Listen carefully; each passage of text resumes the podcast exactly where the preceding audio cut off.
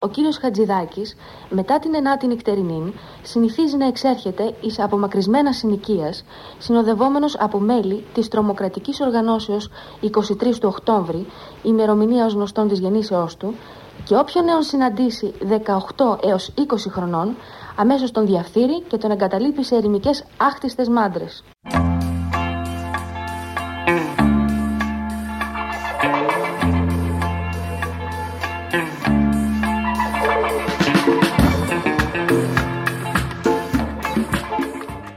Γεια σας, ξέρουμε όλοι την αναφορά του Μάνου Χατζηδάκη στην Αυριανή σε εκείνη την περίφημη συναυλία που έγινε στο Παναθηναϊκό Στάδιο και η οποία αποτελεί το κεντρικό ας το πούμε σώμα του podcast του Αριθμοκίδη για τον αυριανισμό και την εμετική επίθεσή του στο Μάνο Χατζηδάκη αλλά ο Μάνος είχε κάνει πολλές αναφορές και είχε δώσει πολλές πληρωμένες απαντήσεις στο χειροστάσιο του Ταύρου όπως το έλεγε και γραπτός αλλά και στα ραδιόφωνα.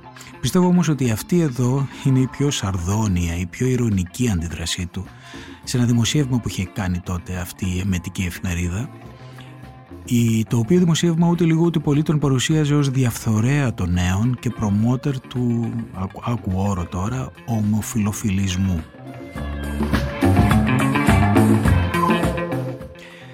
Σήμερα μπορεί να το ακούμε και να χαμογελάμε λίγο, αλλά τότε δεν είχε καθόλου πλάκα. Ακούστε πώς το χειρίστηκε τότε. Είναι τα podcast της Lifeo.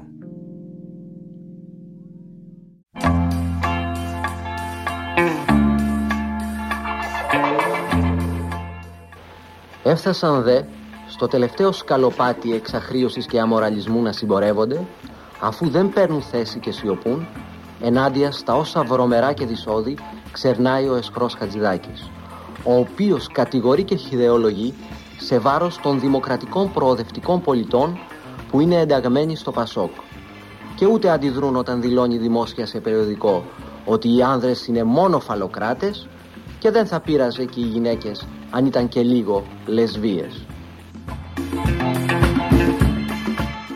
Αυτή την ανοησία ομολογότα την εξτόμησα. Είπα άλλα και εντελώς διαφορετικά.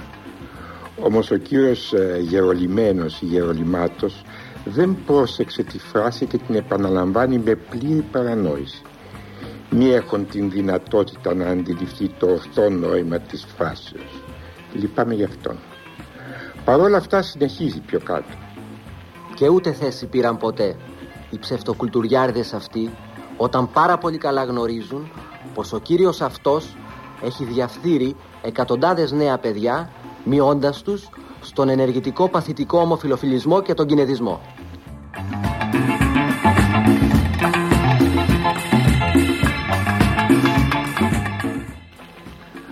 Όμως για να μειώ εκατοντάδες παιδιά στον ενεργητικό και παθητικό συγχρόνως ομοφιλοφιλισμό και επιπλέον στον κινητισμό μου αποδίδει υπερφυσικές δυνατότητες ο κ. Γερολιμένος θα έπρεπε να διαθέτω φροντιστηριακή σχολή ανωτάτου τύπου με πλήθος διδακτικού προσωπικού ώστε να είμαι σε θέση να ανταποκριθώ στη μαθητή αυτών των εκατοντάδων νέων και ως γνωστόν δεν διαθέτω και αυτή σχολή οι γνωστές σχολές Κατζηδάκη του Γαλατσίου είναι ανεγνωρισμένου κύρους σε εκπαιδευτικές σχολές και δεν έχουν ούτε ένα μάθημα ερωτικής τέχνης στο πρόγραμμά τους αν και διευθύνονται από συγγενείς τους.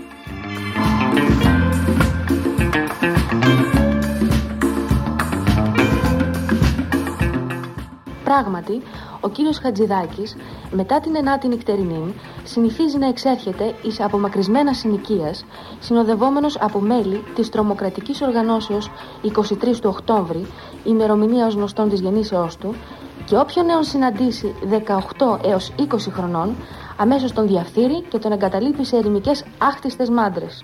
Όλες οι μάντρες των συνοικιών το πρωί είναι γεμάτες από εγκαταλελειμμένους διαστέντες νέους, τόσων ώστε να δημιουργούν μέγιστον και απρόβλεπτον στεγαστικών πρόβλημα.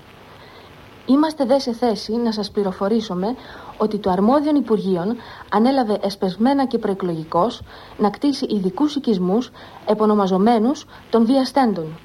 Το όλον θέμα ενετάχθη στη στεγαστική πολιτική της παρούσης κυβερνήσεως.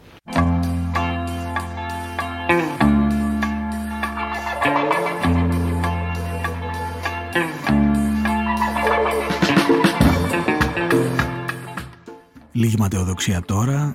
Στην πρώτη του εκπομπή ο Μάνος Χατζηδάκης μου είχε κάνει ένα δώρο. Είχε διαβάσει και σχολίασε ένα άρθρο που είχα γράψει τότε στην Κυριακάτικη Ελευθεροτυπία για τον Μάπλθορ. Και ειλικρινά το λέω με συγκίνηση, κάθε φορά που άκουγα να προφέρει το όνομά μου, το θεωρούσα ιδιαίτερη τιμή. Ένα ενδιαφέρον άρθρο του Στάθη Τσαγκαρουσιάνου στην Κυριακάτικη Ελευθεροτυπία της 26ης Φεβρουαρίου για τον ιδιοφυή Αμερικανό φωτογράφο τον Ρόμπερτ Μάπλθορπ που πεθαίνει σήμερα νεότατος από AIDS. Γράφει λοιπόν ο Τσαγκαρουσιάνος. Η ομορφιά θα σώσει τον κόσμο.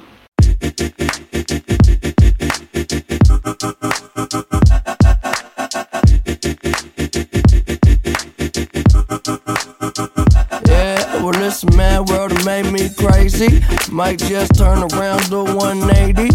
I ain't politicking, I ain't kissing no baby. The devil on my doorstep being so shady. Mm, don't trip.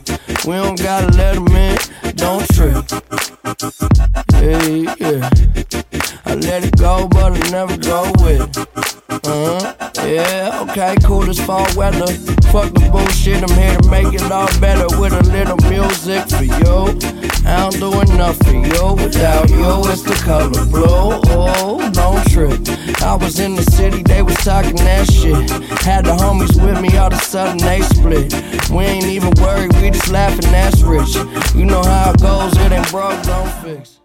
Παρουσιάζουμε την περίπτωση του Μάλπθορπ σαν ένα παράδειγμα ζωής ελεύθερης νέου ανθρώπου. Πρέπει πια τα παραδείγματα για νέους να περιέχουν συμπίκνωση ζωής και όχι φοβισμένες, συμβιβασμένες και τεχνητές σκοπιμότητες που να υποβοηθούν το ανίερο έργο της οποιασδήποτε κρατικής εξουσίας. Οι νέοι οφείλουν να διδάσκονται μαθήματα ελευθερίας από τους ήρωες και από τους άγιους. Και ο Μάρθολπ υπήρξε και θα μείνει για τους καιρούς μας και ήρωες και άγιος.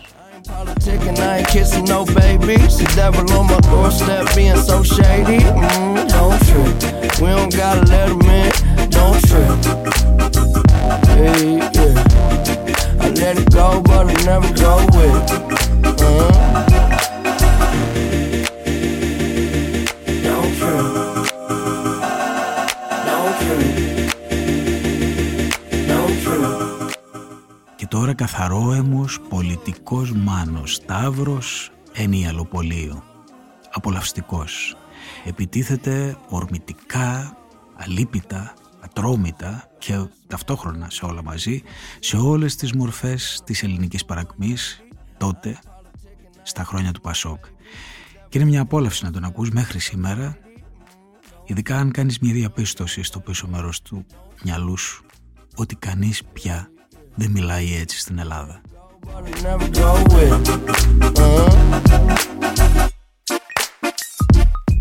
Οι δολοφόνοι οι δικοί μου δεν έχουν σχέση με τους δολοφόνους που μας απασχολούν σαν Έλληνες. Οι δικοί μου ανήκουν στη σφαίρα του ερωτικού. Δεν είναι όμως τυχαίο πρώτον ότι οι δύο κορυφαίες φυσιογνωμίες της παρούσας Ελλάδος Κουρής και Κοσκοτάς λέγονται Γιώργιδες και το επίθετό τους αρχίζει από κάπα. Έχουν μικρότερους αδελφούς βοηθούς, σαφώς ελαττωματικούς και εκγενετής μειωμένης νοημοσύνης.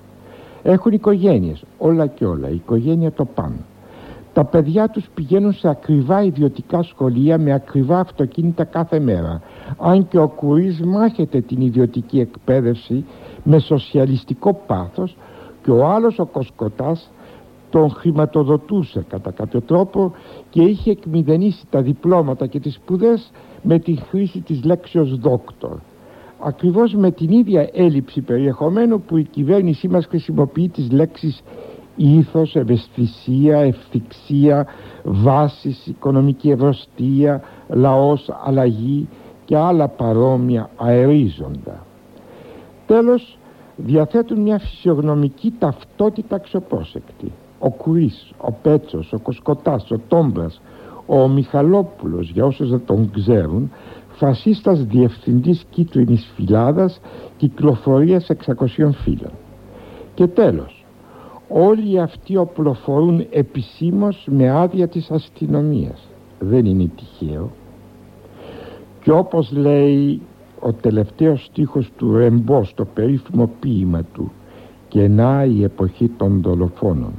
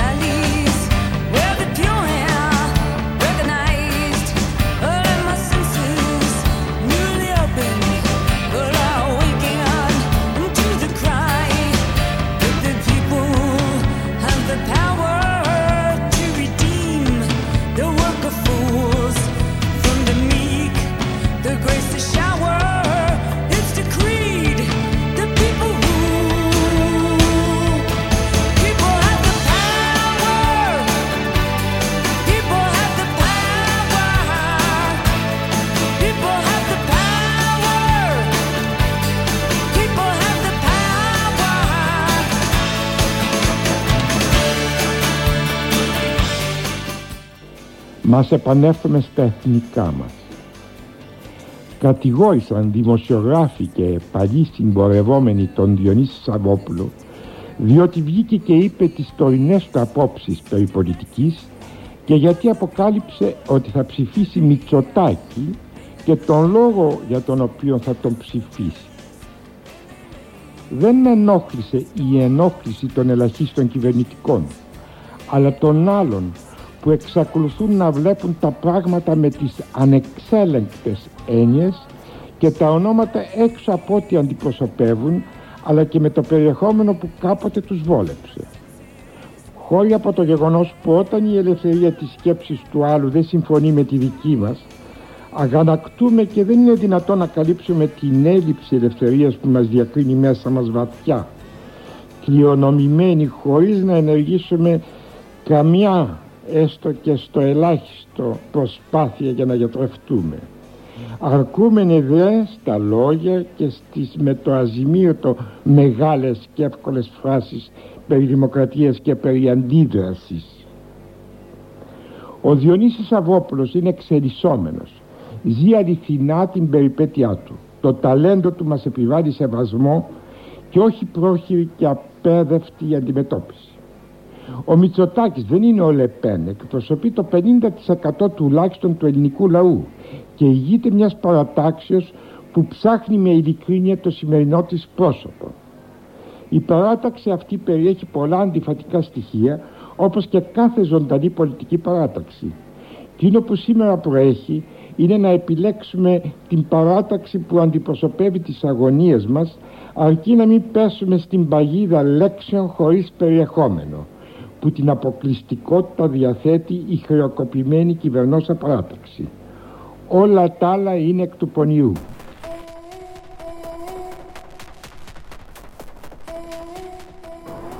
Ο τόπος μας έχει μια κακοδαιμονία προαιώνια και ίσως μια που ανέφερα την Ουγκάντα θα ήμασταν σαν κι αυτήν αν δεν είχαμε τις εξαιρέσεις μας. Και δεν μπορώ να ξεχάσω μια σοφή ρίση του Γκάτσου που κάποτε μου είχε πει «Η Ελλάδα υπάρχει και προχωρεί με τις εξαιρέσεις της. Χωρίς αυτές θα ήμασταν μια τριτοκοσμική ανυπόλοιπτη χώρα. Το ανυπόλοιπτη ήδη το φτάσαμε. Διαβάζω. Η εξουσία είναι γένους αρσενικού και συμπεραίνω. Άρα η εξουσία είναι τραβεστή.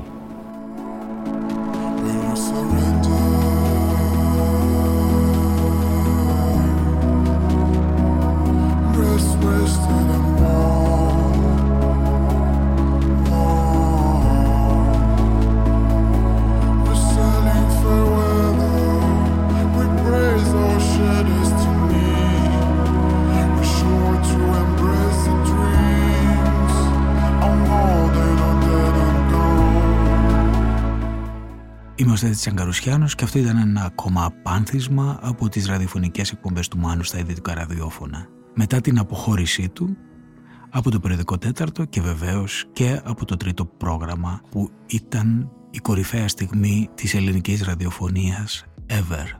I see the